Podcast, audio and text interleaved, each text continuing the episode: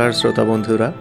গল্পকথার আসরের আজকের বৈঠকে যোগ দেবার জন্য আপনাদের অজস্র ধন্যবাদ। আমি রুদ্র দত্ত। আচার্য জগদীশচন্দ্র বসু ও তাঁর সাহিত্য রচনার কথা আগেই আপনাদের কাছে বলেছি। বঙ্গীয় শিক্ষা পর্ষদের পাঠ্যপুস্তকে তার একটি রচনা মাঝখানে কিছুদিন স্থান পেয়েছিল, তা উল্লেখ করেছিলাম। আজ সেই রচনাটি পাঠ করব। পাঠ শুরু করার আগে একটা কথা বলে নিই। গতানুগতিক অর্থে এটিকে গল্প বলতে অনেকের বাঁধতে পারে, কারণ এটি একটি ভ্রমণ কাহিনী। কিন্তু ভ্রমণ কাহিনীও তো কাহিনী।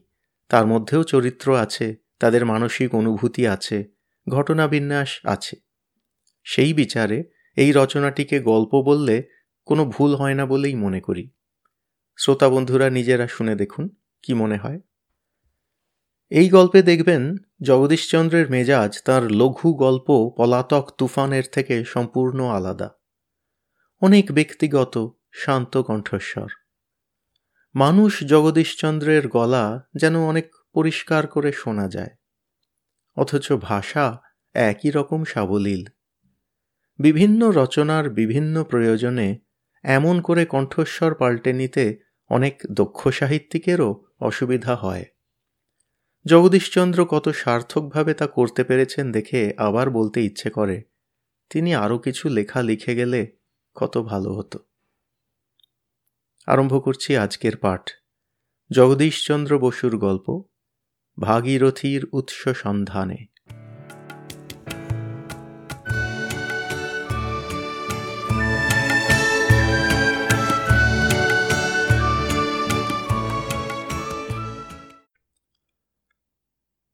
আমাদের বাড়ির নিম্নেই গঙ্গা প্রবাহিত।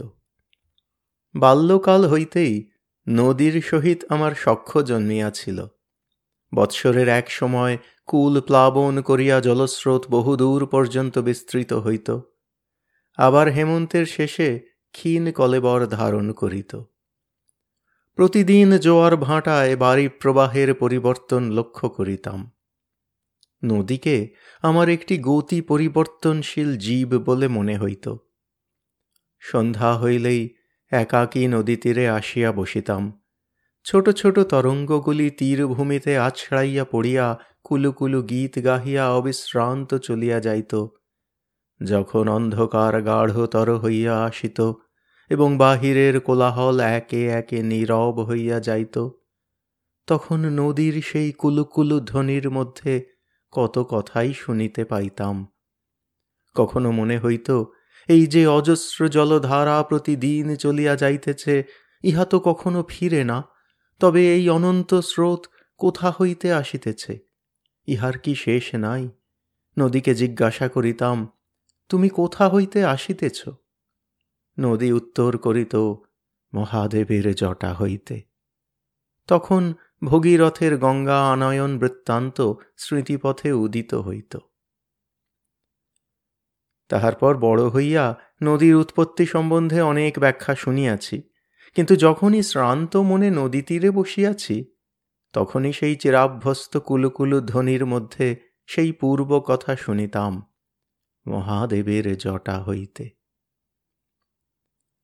একবার এই নদী তীরে আমার এক প্রিয়জনের পার্থিব অবশেষ চিতানলে ভস্মীভূত হইতে দেখিলাম। আমার সেই আজন্ম পরিচিত বাৎসল্যের বাসমন্দির সহসা শূন্যে পরিণত হইল।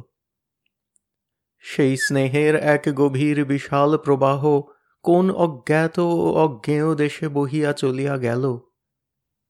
যে যায় সে তো আর ফিরে না, তবে কি সে অনন্তকালের জন্য লুপ্ত হয়। মৃত্যুতেই কি জীবনের পরিসমাপ্তি? যে যায়, সে কোথা যায়? আমার প্রিয়জন আজ কোথায়? তখন নদীর কলধ্বনির মধ্যে শুনিতে পাইলাম মহাদেবের পদতলে।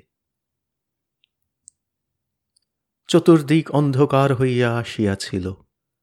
কুলুকুলু শব্দের মধ্যে শুনিতে পাইলাম, আমরা যথা হইতে আসি, আবার তথায় ফিরিয়া যাই। দীর্ঘ প্রবাসের পর উৎসে মিলিত হইতে যাইতেছি। জিজ্ঞাসা করিলাম, কোথা হইতে আসিয়াছ, নদী? নদী সেই পুরাতন স্বরে উত্তর করিল, মহাদেবের জটা হইতে। একদিন আমি বলিলাম, নদী আজ বহুকাল অবধি তোমার সহিত আমার সখ্য। পুরাতনের মধ্যে কেবল তুমি। বাল্যকাল হইতে এ পর্যন্ত তুমি আমার জীবন বেষ্টন করিয়া আছো, আমার জীবনের এক অংশ হইয়া গিয়াছ। তুমি কোথা হইতে আসিয়াছ জানি না। আমি তোমার প্রবাহ অবলম্বন করিয়া তোমার উৎপত্তি স্থান দেখিয়া আসিব। শুনিয়াছিলাম উত্তর পশ্চিমে যে তুষারমণ্ডিত গিরিশৃঙ্গ দেখা যায় তথা হইতে জাহ্নবীর উৎপত্তি হইয়াছে। আমি সেই শৃঙ্গ লক্ষ্য করিয়া বহু গ্রাম, জনপদ ও বিজন অতিক্রম করিয়া চলিতে লাগিলাম। যাইতে যাইতে কুর্মাচল নামক পুরাণ প্রথিত দেশে উপস্থিত হইলাম। তথা হইতে সরসু নদীর উৎপত্তি স্থান দর্শন করিয়া দানবপুরে আসিলাম। তাহার পর পুনরায় বহুল গিরিগহন লঙ্ঘনপূর্বক উত্তরাভিমুখে অগ্রসর হইলাম। একদিন অতীব বন্ধুর পার্বত্য পথে চলিতে চলিতে পরিশ্রান্ত হইয়া বসিয়া পড়িলাম। আমার চতুর্দিকে পর্বতমালা, তাহাদের পার্শ্বদেশে নিবিড় অরণ্যানি, এক অভ্রভেদী শৃঙ্গ তাহার বিরাট দেহ দ্বারা পশ্চাতের দৃশ্য অন্তরাল করিয়া সম্মুখে দণ্ডায়মান। আমার পথপ্রদর্শক বলিল, এই শৃঙ্গে উঠিলেই তোমার অভীষ্ট সিদ্ধ হইবে। নিম্নে যে রজত সূত্রের ন্যায় রেখা দেখা যাইতেছে, উহাই বহু দেশ অতিক্রম করিয়া তোমাদের দেশে অতি বেগবতী কুলপ্লাবনী স্রোতস্বতী মূর্তি ধারণ করিয়াছে। সম্মুখস্থ শিখরে আরোহণ করিলেই দেখিতে পাইবে, এই সূক্ষ্ম সূত্রের আরম্ভ কোথায়। এই কথা শুনিয়া আমি সমুদয় পথশ্রম বিস্মৃত হইয়া নব উদ্যমে পর্বতে আরোহণ করিতে লাগিলাম। আমার পথপ্রদর্শক হঠাৎ বলিয়া উঠিল, সম্মুখে দেখো, জয় নন্দা দেবী জয় ত্রিশূল! কুমায়ুনের উত্তরে দুই তুষার শিখর দেখা যায়। একটির নাম নন্দা দেবী অপরটি ত্রিশূল নামে খ্যাত। কিয়ৎক্ষণ পূর্বে পর্বতমালা আমার দৃষ্টি অবরোধ করিয়াছিল। এখন উচ্চতর শৃঙ্গে আরোহণ করিবা মাত্র আমার সম্মুখের আবরণ অপসৃত হইল।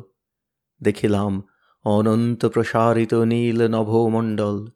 সেই নিবিড় নীল স্তর ভেদ করিয়া দুই শুভ্র তুষার মূর্তি শূন্যে উত্থিত হইয়াছে, একটি গরীয়সী রমণীর ন্যায়।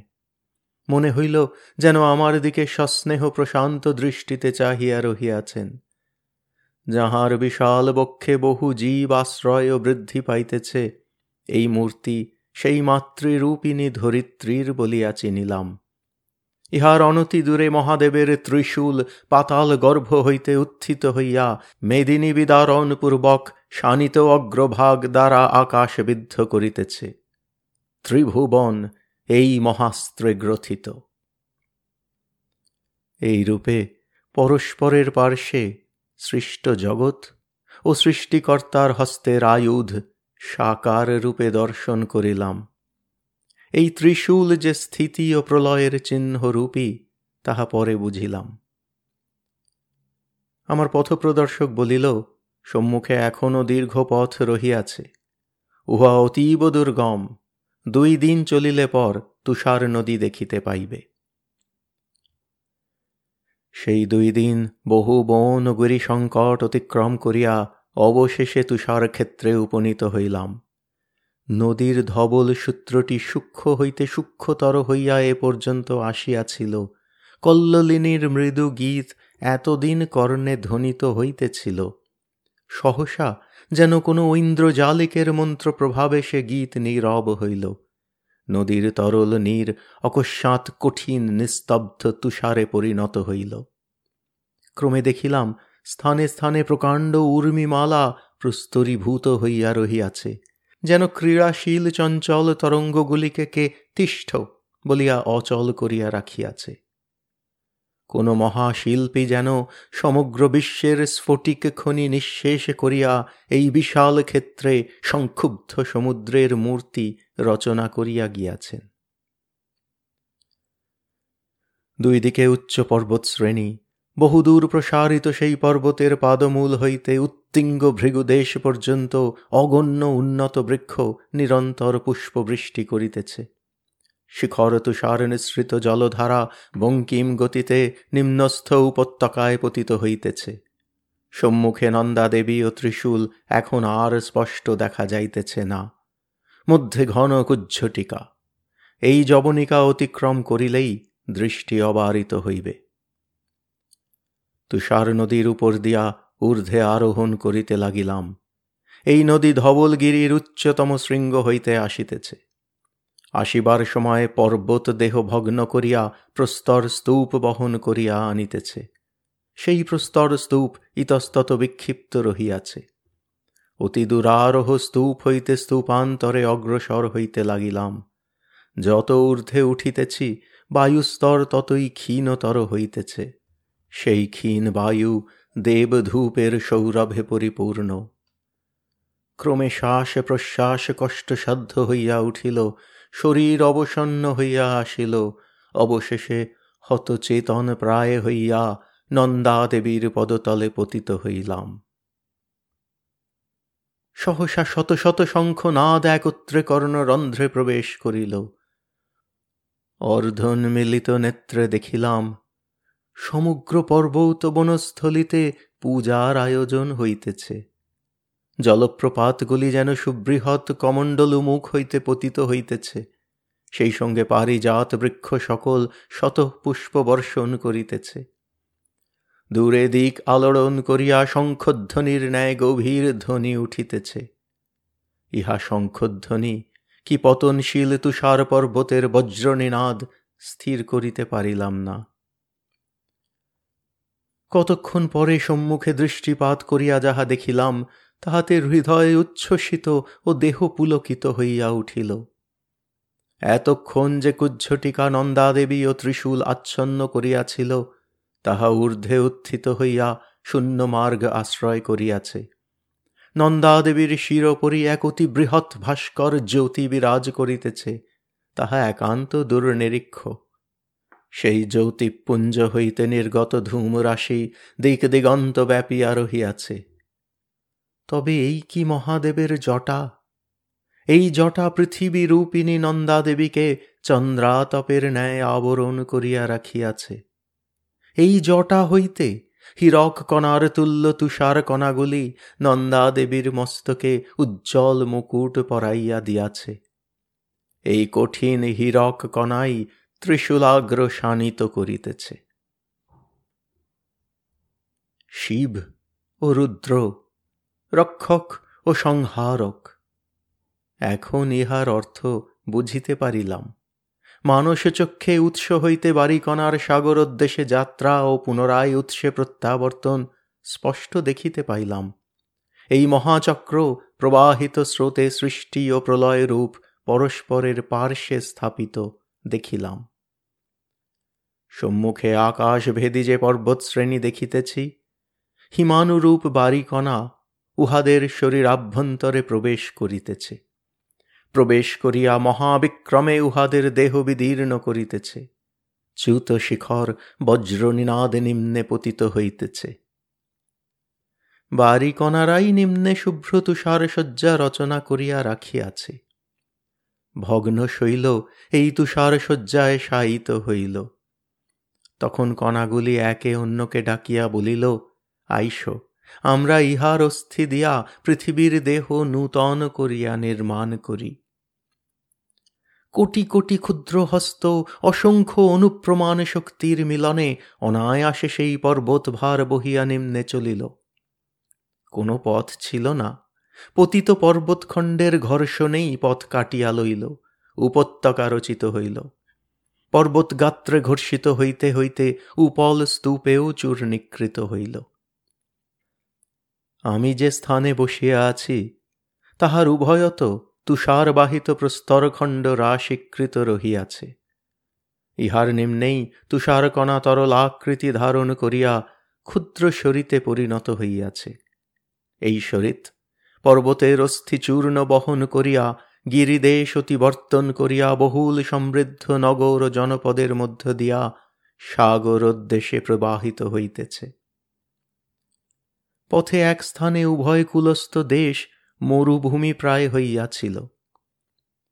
নদী তট উল্লঙ্ঘন করিয়া দেশ প্লাবিত করিল।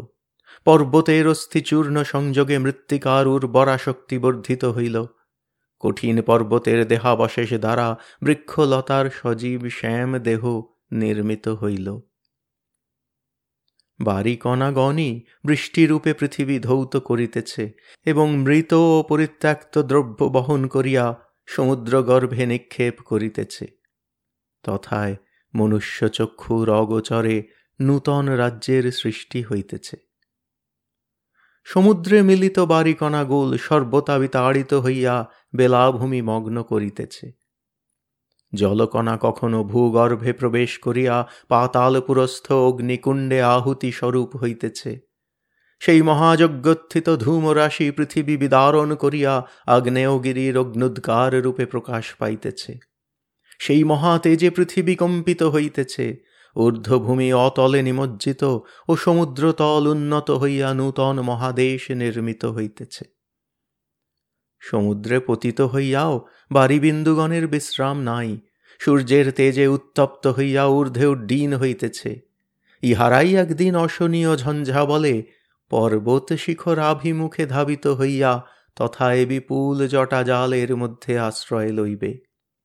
আবার কালক্রমে বিশ্রাম আনতে পর্বতপৃষ্ঠে তুহিনাকারে পতিত হইবে। এই গতির বিরাম নাই, শেষ নাই।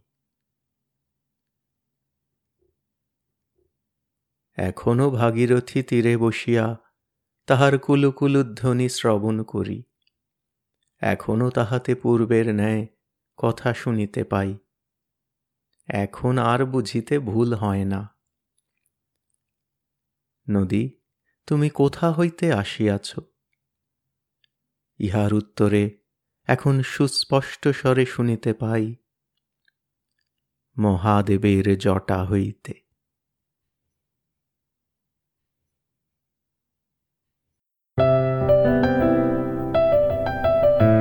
আপনাদের মতামত আমাদের জানাতে ভুলবেন না কিন্তু, শ্রোতা বন্ধুরা। আমাদের ওয়েবসাইট গল্প কথার আসর dot org G L P O K O T H A R A S O R dot O R G